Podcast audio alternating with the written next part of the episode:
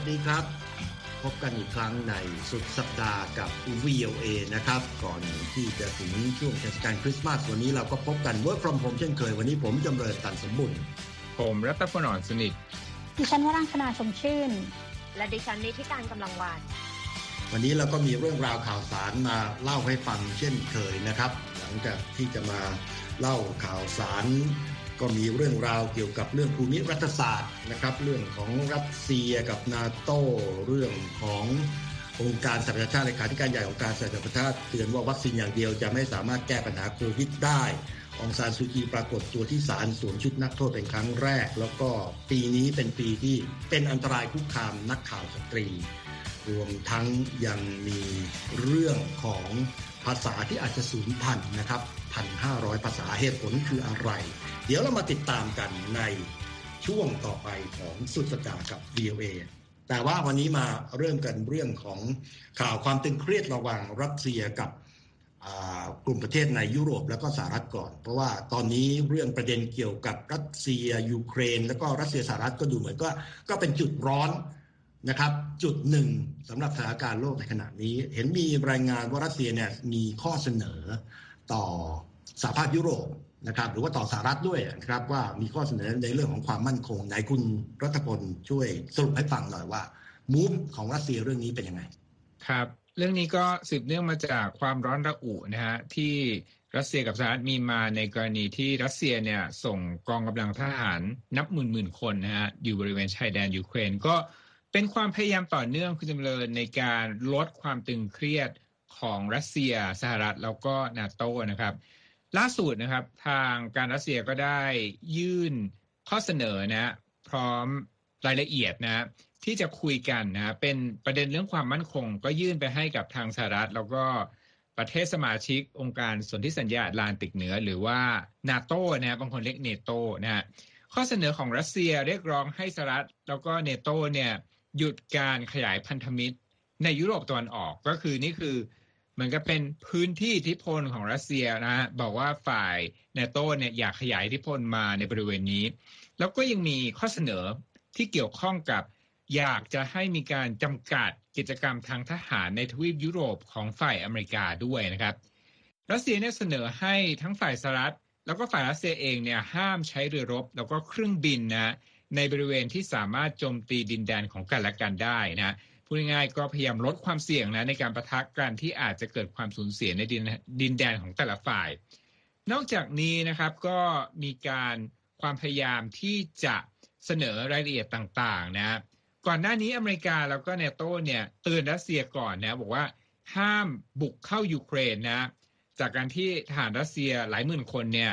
ตรึงกำลังอยู่ที่แนวชายแดนของรัสเซียแล้วก็ยูเครนนะอีกอย่างหนึ่งที่ผมอยากจะพูดถึงก็คือว่าในข้อเสนอที่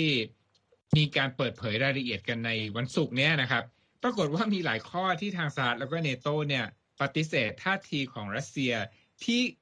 อยู่ในข้อเสนอก่อนหน้านี้มาแล้วนะ อย่างไรก็ตามก็ยังมีการจัดแถลงข่าวร่วมนะ ระหว่างนาโตแล้วก็รัสเซียในวันศุกร์ โดยฝ่ายนาโต้นะฮะเลขาธิการใหญ่ของนาโตก็คือพลเอกเยนส์สโตลเทนเบิร์กบอกนะฮะบอกว่าข้อเสนอของรัสเซียเนี่ยทางฝ่ายเนโตเนี่ยได้รับแล้วนะแล้วก็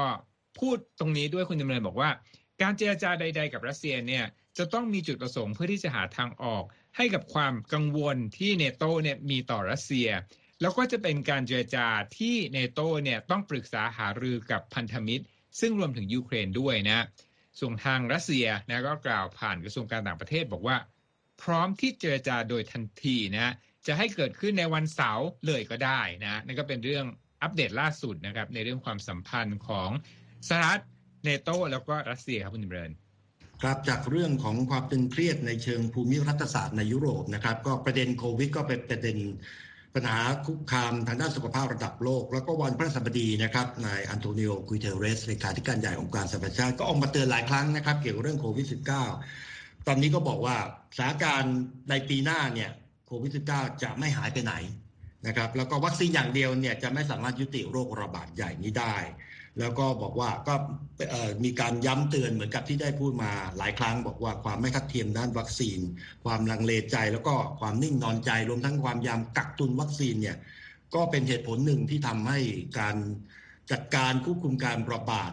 ของโรคระบาดใหญ่ หรือว่าการยับยั้งการกลายพันธุ์เนี่ยมีปัญหายุ่งยากมากขึ้นนะครับ เมื่อ 2 เดือนที่แล้วองค์การอนามัยโลกเนี่ยรณรงค์เพื่อให้มีการฉีดวัคซีนให้ 40%ของประชากรโลกภายในสิ้นปีนี้ แล้วก็ 70%ของประชากรโลกภายในกลางปีหน้า แต่เหลือเวลาอีกประมาณ 2 สัปดาห์ไม่มีทางที่จะทำได้ตามเป้าแน่ เพราะว่า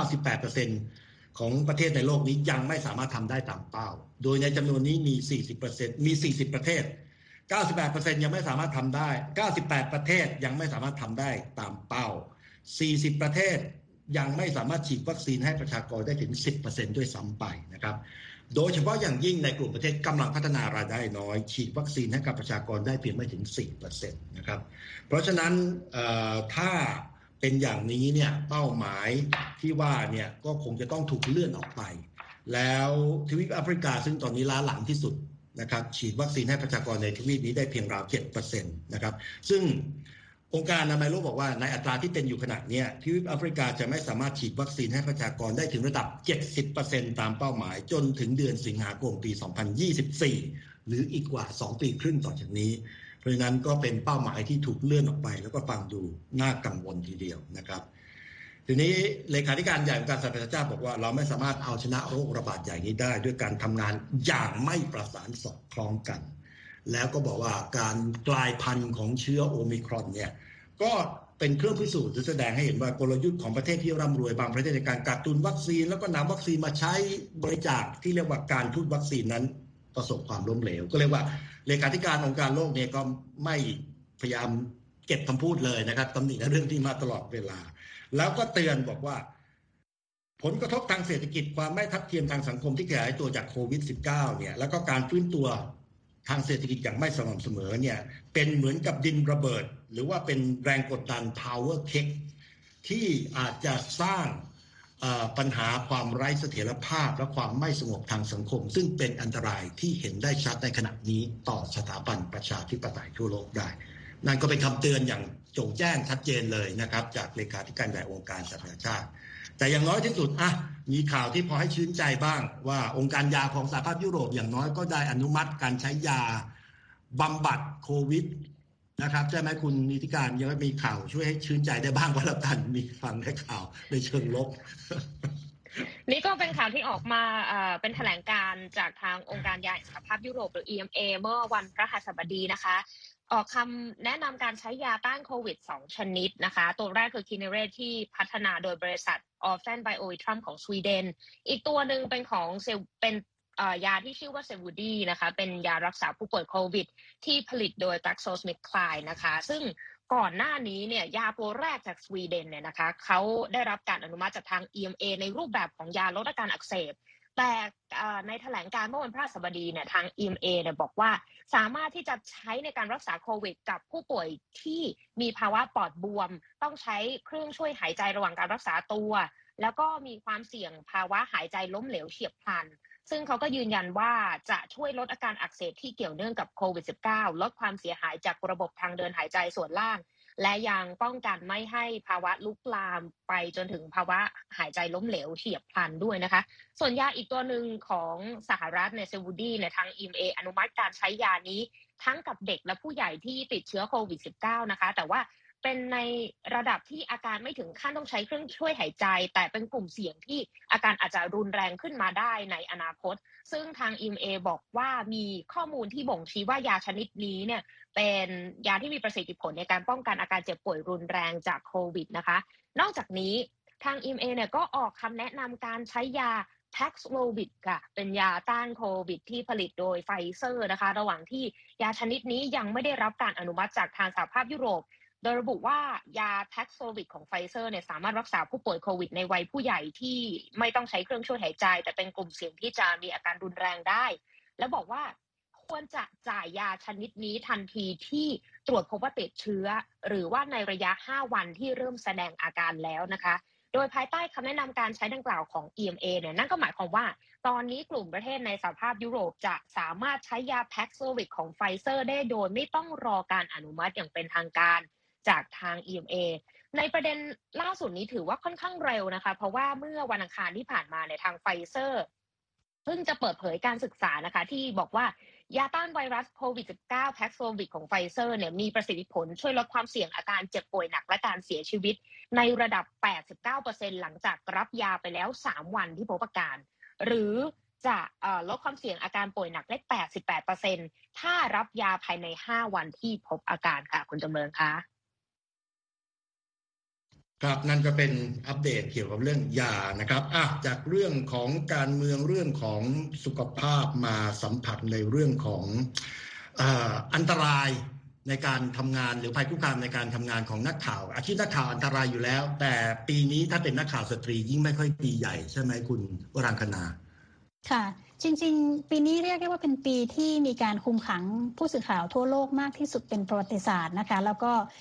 แต่ว่าที่สำคัญกว่านั้นคือยังเป็นปีที่มีจำนวนผู้สื่อข่าวสตรีเนี่ยถูกจับกลุ่มตัวเพิ่มสูงขึ้นเช่นกัน โดยเพิ่มขึ้นนะคะคิดเป็นหนึ่งในสามเมื่อเทียบกับตัวเลขเดิมนะคะ อันนี้คือเป็นอ้างอิงจากรายงานขององค์การ Reporters Without Border หรือผู้สื่อข่าวไร้พรมแดนที่เรียกย่อๆกันว่า RSF นะคะที่รายงานซึ่งก็ออกมาเมื่อวันพฤหัสบดีนี้เอง จำนวนผู้สื่อข่าวที่ถูกจับกลุ่มตัวโดยพละการหรือโดยปราศจากเหตุผลนั้นนะคะ สูงขึ้น 20%ค่ะ มากที่สุดตั้งแต่ ISF เนี่ยเริ่มเก็บข้อมูลมาในปี 1995 นะคะ การที่มีผู้สื่อข่าวและคนทำข่าวเพศหญิง เพิ่มมากขึ้นทั่วโลกเนี่ยก็เป็นสาเหตุหนึ่งนะคะ ที่ทำให้ผู้หญิงเนี่ยตกเป็นเป้า หรือว่ามีความเสี่ยงที่จะตกเป็นเป้ามากขึ้นเช่นกัน โดยในปีนี้นะคะมีผู้สื่อข่าวถูกควบคุมตัวไว้ 488 คนนะคะคิดเป็นผู้หญิง 60 คนนะคะ ซึ่งดิฉันจะยกตัวอย่างให้ฟังพอให้เห็นภาพแล้วกันนะคะ อย่างเช่นจีนนะคะ ก็คือรั้งอันดับที่ 1 ติดต่อกันมาเป็นปีที่ 5 แล้วนะคะ แล้วก็ยังเป็นประเทศที่คุมขังนักข่าวหญิงเนี่ยมากที่สุดในโลกถึง 19 คนทั้งในจีนแผ่นดินใหญ่และในฮ่องกงค่ะ ตัวอย่างผู้สื่อข่าวหญิงที่ถูกทางการจีนคุมขังเอาไว้นะคะ ก็ได้แก่ โซเฟียหวงสวยชินนะคะนักข่าวที่ทำรายงานแนวสืบสวนสอบสวน เปิดโปงพฤติกรรมการคุกคามทางเพศสตรี หรือกระแสมีทูในประเทศจีนนะคะ โดยเธอถูกจับกุมเมื่อ เมื่อเดือนกันยายน แล้วก็ทางการจีนก็จับเธอครั้งเดียวนะคะ ด้วยข้อหายุยงส่งเสริมให้ต่อต้านล้มล้างอำนาจรัฐค่ะ ส่วนจางจานะคะ ผู้สื่อข่าวหญิงอีกคนหนึ่งก็ถูกคุมขังตั้งแต่เดือนพฤษภาคมปีที่ผ่านมานะคะ จนทำให้เธอเนี่ยมีปัญหาสุขภาพร้ายแรง หลังจากที่เธอรายงานข่าวถึงที่มาของการระบาดของโควิด -19 ที่เมืองอู่ฮั่นนะคะ นอกจากนี้นะคะ การจับกลุ่มตัวที่เพิ่มมากขึ้นในเบลารุส แล้วก็เมียนมาเนี่ยยังทำให้ 2 ประเทศนี้นะคะ กลายเป็น 1 ใน 5 ประเทศนะคะ ที่มีการคุมขังผู้สื่อข่าวมากที่สุดอีกด้วย ที่เบลารุสนั้นนะคะก็มีมากกว่าครึ่งหนึ่งของผู้สื่อข่าวจำนวน 32 คนที่ถูกคุมขังนะคะที่เป็นผู้หญิงนะคะแล้วก็มีการข่มขู่ระรานสื่อมวลชนที่รายงานข่าวเกี่ยวกับการเลือกตั้งของประธานาธิบดีอเล็กซานเดอร์ลูคาเชนโกมาตั้งแต่สิงหาคมปีที่แล้ว ส่วนเมียนมานั้นนะคะก็ก็มีผู้สื่อข่าวอย่างน้อยเนี่ยนะคะ 53 คนที่ถูกคุมขังตั้งแต่กองทัพเมียนมายึดอำนาจเมื่อต้นปีที่ผ่านมา แต่ที่เรียกได้ว่าอาจจะเป็น silver lining นะคะหรือว่า ข่าวดีในข่าวร้ายนิดนึงนะคะ ก็เรียกได้ว่าจำนวนนักข่าวที่เสียชีวิตจากการทำทำงานนะคะ ลดลงต่ำสุดในรอบ 20 ปีในปีนี้นะคะ โดยที่ผู้สื่อข่าวไร้พรมแดนเนี่ยมองว่าเป็นเพราะสถานการณ์ของประเทศที่เคยเป็นประเทศที่มีสงครามนั้นน่ะค่อนข้างจะทุเลาเบาบางลงในปีนี้ ก็เลยทำให้นักข่าวที่เสียชีวิตน้อยลงไปด้วยค่ะ ครับก็นั่นก็เป็นมีทั้งข่าวดีในข่าวร้าย หรือว่าข่าวร้ายซ่อนอยู่ในข่าวดีก็แล้วแต่จะมองนะครับ ก็พูดถึงสตรีอีกคนหนึ่งเหมือนกันที่ก็ถูกคุมขังควบคุมตัวอยู่นะครับ ถึงจะไม่ใช่ผู้สื่อข่าวก็คือ เป็นผู้นำทางการเมืองในเมียนมานะครับ อดีตผู้นำทางการเมืองในเมียนมาองซานซูจีเห็นว่ามีรายงานข่าวว่าก็เธอก็ถูกนำตัวไปปรากฏตัวในศาลในชุดนักโทษใช่ไหมคุณคุณรัตพลครับ ครับผมคราวนี้มาจากรอยเตอร์นะครับ ซึ่งอ้างแหล่งข่าวที่ทราบถึงกระบวนการศาลแต่ว่าแหล่งข่าวไม่ประสงค์จะออกนาม บอกว่าองซันซูจีเนี่ยปรากฏตัวที่ศาลในพม่าในเมียนมานะด้วยชุดที่เป็นชุด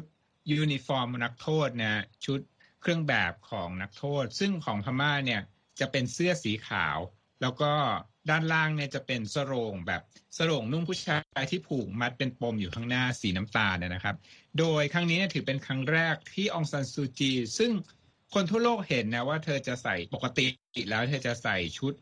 ประเพณีของพม่า แล้วก็มีบางครั้งมีดอกไม้ทัดเนี่ย แต่ว่าครั้งนี้เนี่ยเป็นชุดยูนิฟอร์มของนักโทษรอยเตอร์ก็นำมารายงาน ซึ่งเป็นการปรากฏตัวของศาลคู่กับ อดีตนายกเทศมนตรีกรุงเนปิดอร์นะ โทษก็คือข้อกล่าวหาจากการยุยงปลุกปั่น แล้วก็ทำผิดกฎที่เกี่ยวข้องกับโควิด -19 นะครับ ทั้งนี้ทั้งนั้นคุณจำเริญที่ขึ้นศาลล่าสุดเนี่ยเป็นเพียงแค่กรณีถูกตั้งข้อหาในอีกหลายกรณีนับสิบคือถ้าถูกตัดสินว่าผิดทุกกรณีเนี่ยองซานซูจีอาจจะติดคุกถึงกว่าร้อยปีนะอย่างไรก็ตามเธอปฏิเสธในทุกข้อกล่าวหาครับ ครับขอบคุณครับคุณรัฐพลก็รู้สึกในช่วงข่าววันนี้ก็มีแต่ข่าวหนักๆนะครับ แต่ว่าก็นั่นก็คือข่าวนะครับ เพราะว่าข่าวก็คือข่าว แต่ว่าถึงอย่างไรก็ตามคุณผู้ฟังอย่าเพิ่งขยับไปไหน คุณผู้ที่ติดตามชมแล้วก็ผู้ฟังเพราะว่า เราก็ยังมีเรื่องราวข่าวมารออยู่อีกสองข่าวนะครับ ไม่ใช่เฉพาะสัตว์กับพืชเท่านั้นนะ ที่จะสูญพันธุ์ภาษา ซึ่งเป็นส่วนหนึ่งของวัฒนธรรมเนี่ยก็จะสูญพันธุ์ได้ เดี๋ยวคุณวรังคณาจะมา อธิบายให้ฟังว่าทำไม แล้วก็เดี๋ยวขัดได้ได้นะครับ ในช่วงของสุดสัปดาห์กับวีโอเอช่วงสุดท้าย ก็มีรายงานความเคลื่อนไหวในโครงการภาพยนตร์เดี๋ยวคุณนิติการจะมาบอกว่าทำไมตอนสามของสไปเดอร์แมนของทอมฮอลแลนด์ที่มีชื่อว่าอะไรนะ No Way Home ใช่ไหมถ้าทำไมคนดูถึง feel at home อยากจะไป ดู No Way Home กันในโรงภาพยนตร์แต่มาเอาที่คุณวรังคณาก่อนทำไมภาษาที่หายากภาษาชนเผ่าภาษาชนพื้นเมืองเนี่ย ตามรายงานผมมีตั้งเจ็ดพันภาษานะในโลกเนี่ย แต่เห็นบอกว่าประมาณพันพันห้าร้อยภาษาอาจจะเสี่ยงต่อการสูญพันธุ์ทำไมครับคุณวรังคณาค่ะก็เป็นตัวเลขที่น่าตกใจนะคะหนึ่งก็คือตกใจว่ามีภาษาที่ ได้รับการยอมรับในโลกนี้เนี่ยถึง 7,000 ภาษา แต่ว่าในนี้เนี่ยในในตัวเลขนี้นั้นนะคะ 1,500 ภาษาเนี่ยอาจจะกำลังจะสูญพันธุ์นะคะ ภายในสิ้นศตวรรษนี้นะคะ โดยรายงานนี้นะคะเป็นรายงานที่ทำโดยนักวิจัยที่นำโดยประเทศออสเตรเลียนะคะ แล้วก็ตีพิมพ์ในวารสาร Nature Ecology and Evolution โดยก็ได้กล่าวถึงปัจจัยหรือเหตุผลหลาย ๆ อย่างนะคะ ที่ทำให้ภาษาต่างๆเนี่ยใกล้สูญพันธุ์ ซึ่งสาเหตุหนึ่งนะคะคุณจำเริญเกิดจากการที่เรียกได้ว่าถนนหนทางการคมนาคมนะคะทำให้การเชื่อมต่อระหว่างเมือง แล้วก็ชนบทห่างไกลนะคะ ในโลกเนี่ยทำให้ได้ดีขึ้น คนก็เชื่อมต่อกันมากขึ้น ภาษาชนเผ่าต่างๆนะคะ ก็ถูกข่มแล้วก็ถูกกลืน ไปโดยภาษาที่โดดเด่น และภาษาที่มีบทบาทมากกว่า เช่น ภาษาอังกฤษเป็นต้นนะคะ รายงานยังได้ระบุด้วยนะคะว่าการที่สังคมละเลยการเรียนการสอนสองภาษาเนี่ยก็เป็นส่วนหนึ่งของปัญหานี้เช่นกันนะคะทำให้ภาษาของชนกลุ่มน้อย หรือภาษาท้องถิ่นในบางประเทศเนี่ยสูญหายไปด้วย ซึ่ง เนื่องจากนักวิจัยเขาเป็นชาวออสเตรเลียนะคะเขาก็ยกตัวอย่างว่าประเทศออสเตรเลียเนี่ยก็เป็นหนึ่งในประเทศที่มีการสูญเสียอัตราภาษามากที่สุดในโลกนะคะ โดยที่ก่อนที่ชาวยุโรปจะมาตั้งอาณานิคมที่ประเทศออสเตรเลียเนี่ยออสเตรเลียก็มีภาษาชนพื้นเมืองที่ใช้พูดกันมากกว่า 250 ภาษา แต่ในวันนี้เนี่ยเหลือเพียง 40 ภาษาเท่านั้นนะคะ แล้วก็มีเพียงแค่ 10 10กว่าภาษาเท่านั้นเองที่นำมาสอนให้คนรุ่นหลังนะคะ ด้านศาสตราจารย์เฟลิซิตี้มีคินส์หนึ่งในผู้เขียนรายงานฉบับดังกล่าวนะคะก็กล่าวว่าการสูญเสียหรือสูญหายของภาษาเนี่ยเป็นกระบวนการที่เกิดขึ้นอย่างต่อเนื่องนะคะแล้วก็ผ่านการผ่านกระบวนการยึดครองอาณานิคม แล้วก็ผ่านกระบวนการโลกาภิวัตน์เธอบอกว่าภาษาพูดของแต่ละชุมชนนะคะ ก็สะท้อนให้เห็นถึงประวัติศาสตร์และประสบการณ์ของคนในชุมชนนั้นๆ และเมื่อถูกทำให้หายไปเนี่ยก็ถูก ส่วนใหญ่ก็จะเป็นการถูกกลืนไปเพราะนโยบายที่มากับการล่าอาณานิคม เช่น การลงโทษผู้ที่พูดภาษาถิ่นนะคะ ซึ่งนักวิจัยเหล่านี้นะคะมองว่าเขาออกรายงานนี้มาเนี่ยค่ะเพื่อต้องการจะเป็นเครื่องเตือนใจสำคัญนะคะว่าสังคมโลกเนี่ยต้องทำอะไรอีกมากเพื่อจะรักษา ภาษาที่สุ่มเสี่ยงต่อการถูกลืมหรือสูญหายนี้ไปนะคะ พวกเขาก็บอกว่าภาษาเนี่ยมีความทุกภาษานะคะมีความยอดเยี่ยมในตัวของมันเอง แล้วก็ยังเป็นสิ่งที่สำคัญมากนะคะ ต่อความหลากหลายในวัฒนธรรมของมนุษย์อีกด้วย ซึ่งพออ่านข่าวนี้จบนะคะ ก็ทำให้ดิฉันคิดอยู่เหมือนกันว่า คราวหน้าเนี่ยดิฉันควรจะรายงานข่าวเป็นภาษาอู้คำเมืองดีไหมนะคะ แต่คิดว่าภาษาคำเมืองของดิฉันเนี่ยไม่น่าจะอยู่ใน list 1,500 ภาษานั้นค่ะ เอาเอาเอาเป็น jingle เป็นเป็นสำเนียงอู้คำเมืองก็ได้นะคุณว่าลังกนาว่าเราทำรายการ work from home ก็ไม่มีจิงเกิลก็อาจจะฟังดูฝืดๆหน่อยนะครับก็อันนั้นก็ให้ข้อคิดนะครับ แล้วผมก็คิดว่าแน่นอนโควิด -19 นี่ก็เป็นอาจจะเป็นปัจจัยเหตุผลหลักอีกอันนึงแน่นอน ที่ทำให้ภาษาท้องถิ่นสูญพันธุ์เพราะว่าคนเหล่านี้ก็อาจจะเข้าไม่ถึงบริการทางการแพทย์หรือสุขภาพ แล้วก็ พอคนรุ่นหนึ่งล้มหายตายจากไปในการถ่ายทอดมันไม่มีการถ่ายทอดอย่างเป็นทางการหลายละอักษรใช้การบอกสอนต่อกันกระสุนพันไปนะครับ แต่อย่างไรก็ตามนะครับ มาในช่วงท้ายของสุดสัปดาห์กับ VOA เนี่ยโควิดนะคุณนิติการดูเหมือนจะทำให้แฟนภาพยนตร์ โดยเฉพาะอย่างยิ่งต้องพูดให้ถูก ไม่ใช่แฟนภาพยนตร์ แฟนของสไปเดอร์แมนบ่ย่านบ่ย่านเลย ไม่กลัวโควิดเลย เพราะว่าเห็นว่ากลับเข้าโรงภาพยนตร์กันถึงหนึ่งล้านคนนะ ใช่ไหมสำหรับสมัยก่อนยังไม่มีโควิด เราบอกตัวเลขหนึ่งล้านคนเนี่ยโอ้โหจิ๊บจ้อยมากเลยสมัยที่เรายังเข้าโรงภาพยนตร์กันอยู่ทำไมแต่ข่าวที่ทำไมหนึ่งล้านคนมันดูกันน่าตื่นเต้นจังเลยคุณธิติการ คือมันต้องบอกว่าในช่วงของการระบาดของโควิด ก็เลยทำให้คอหนังเนี่ย เรียกว่าเก็บตัวกันอย่างหนักเลยนะคะ แล้วก็ต้องมาถามตัวเองว่าพอหนังแมงมุมสไปเดอร์แมนโผล่เข้ามาเนี่ยแฟนๆหนังก็เลยบอกว่า โควิดไหน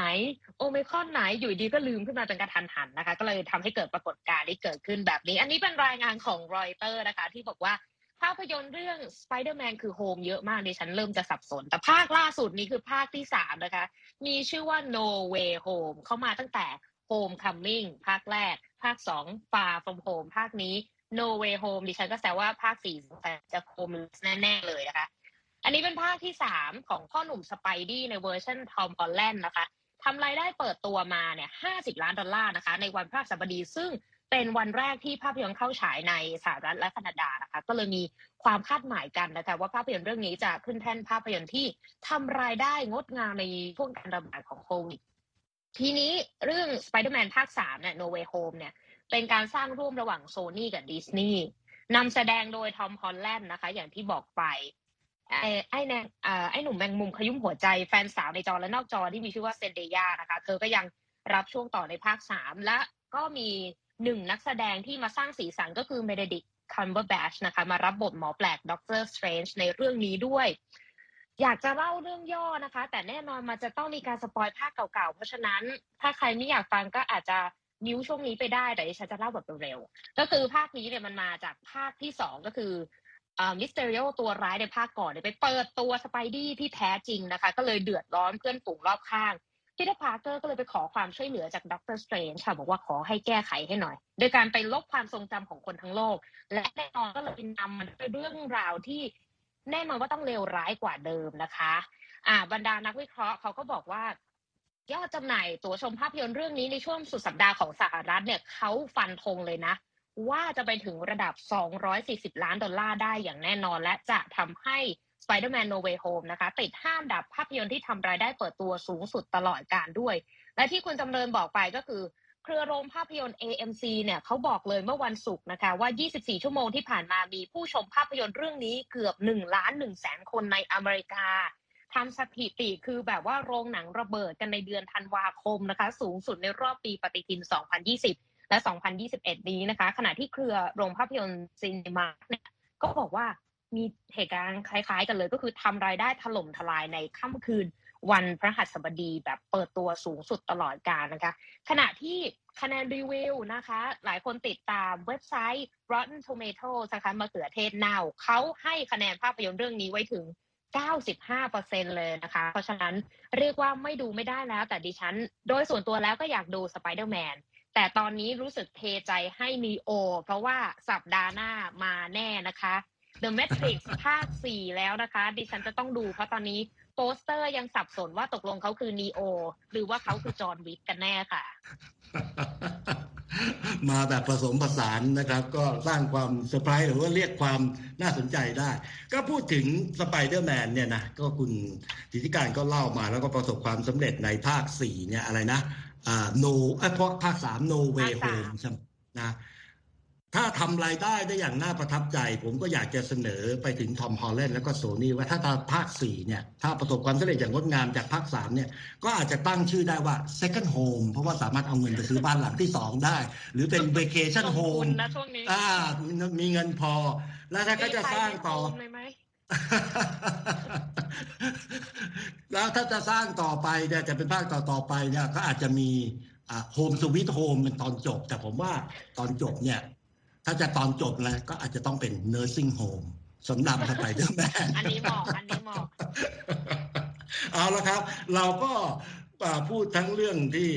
มีเรื่องข้อเสนอแนะที่ไม่ใช่เนื้อข่าว แต่ก็ถือว่าคุณเราก็คุยกันแล้วก็เป็นเรื่องข่าวซีเรียสกันมาแล้ว ก็เอาเวลา จากท่านผู้ติดตามมาก็เกือบจะ 25 นาที ก็จะถึงเวลาที่เราจะ go home กันแล้วตอนนี้นะครับเพราะหมดเวลา แต่ก่อนที่เราจะ go home กันก็จะขอลาเดี๋ยวจะขอให้คุณวลังนาได้ทำตามสนใจก็จะบอกคำลาด้วยการอู้คำเมืองก็แล้วกัน แต่สำหรับผมนี่ไม่ถนัดเลย เพราะไม่อยากไปสร้างภาษาให้เพี้ยนหรือว่าทำให้ภาษาต้องวิบัติไป เพราะฉะนั้นวันนี้ผมจำเริญตันสมบูรณ์ในภาษากลาง ไปความรู้อันจำกัดของผมก็ต้องบอกว่าขอลาไปก่อนสำหรับท่านอื่นก็ขอเชิญใช้เวอร์ชั่นภาษาที่ท่านถนัดก็แล้วกันอาเชิญคุณรัตพลเวอร์ชันผมขอเอ่อ copy and paste ของพี่ของคุณจำเริญนะเป็นคนภาคกลาง แล้วก็ไม่สามารถพูดภาคใต้ได้ จริงๆอยากจะพูดภาคใต้ แต่กลัวคนแซวนะฮะว่ามันไม่ใช่ของแท้ก็ลาสวัสดีครับนี่แหละครับคุณขึ้นลังนาเชิญ ก็ในฐานะตัวแทนของสาวเหนือนะคะเราก็ต้องการรักษาภาษาเหนือของเราไว้ก็วันนี้สมาชิก VOA ไทยก็ขอลาท่านผู้ชมไปก่อนนะเจ้า เจอกันวันศุกร์หน้า วันเสาร์หน้านะเจ้าอ่าโอเคเอาก็เชิญคุณนิติการปิดท้าย ดิฉันคนกรุงเทพโดยกำเนิดเลยต้องจบไปแบบกลางๆนะคะเอ่อก็ต้องลากันไปก่อนนะคะ เจอกันสัปดาห์หน้า สวัสดีค่ะ สวัสดีครับครับ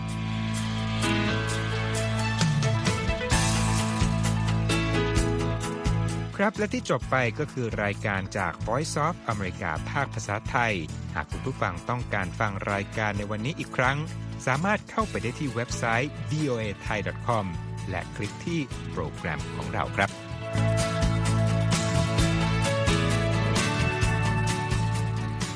และถ้ามีเวลาว่างเสาร์อาทิตย์ อย่าลืมแวะมาฟังสุดสัปดาห์กับ VOA เช้าวันเสาร์ ซึ่งเราจะมีคุยกันบันเทิงสำหรับหนังใหม่ประจำสัปดาห์ กับภาษาอังกฤษสำนวนอเมริกันทุกเช้าวันอาทิตย์ตามเวลาในประเทศไทย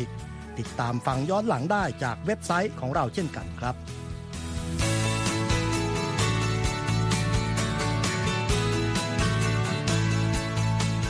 และสำหรับคุณผู้ฟังที่ชอบเรียนรู้ภาษาอังกฤษ ตอนนี้เรามีคอลัมน์พิเศษ Let's Learn English ซึ่งเปิดโอกาสการเรียนรู้และฝึกทักษะภาษาอังกฤษ ในรูปแบบที่ถูกออกแบบโดยผู้เชี่ยวชาญตามมาตรฐานการศึกษาของอเมริกา เพื่อให้เนื้อหาเหมาะสมสำหรับผู้เริ่มเรียนภาษาอังกฤษ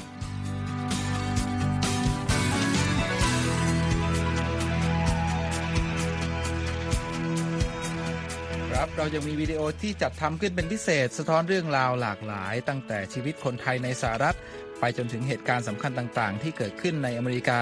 มาเสนอเป็นประจำ ซึ่งติดตามได้ทั้งทางเว็บไซต์ voa thai com Facebook และ YouTube voa thai ครับ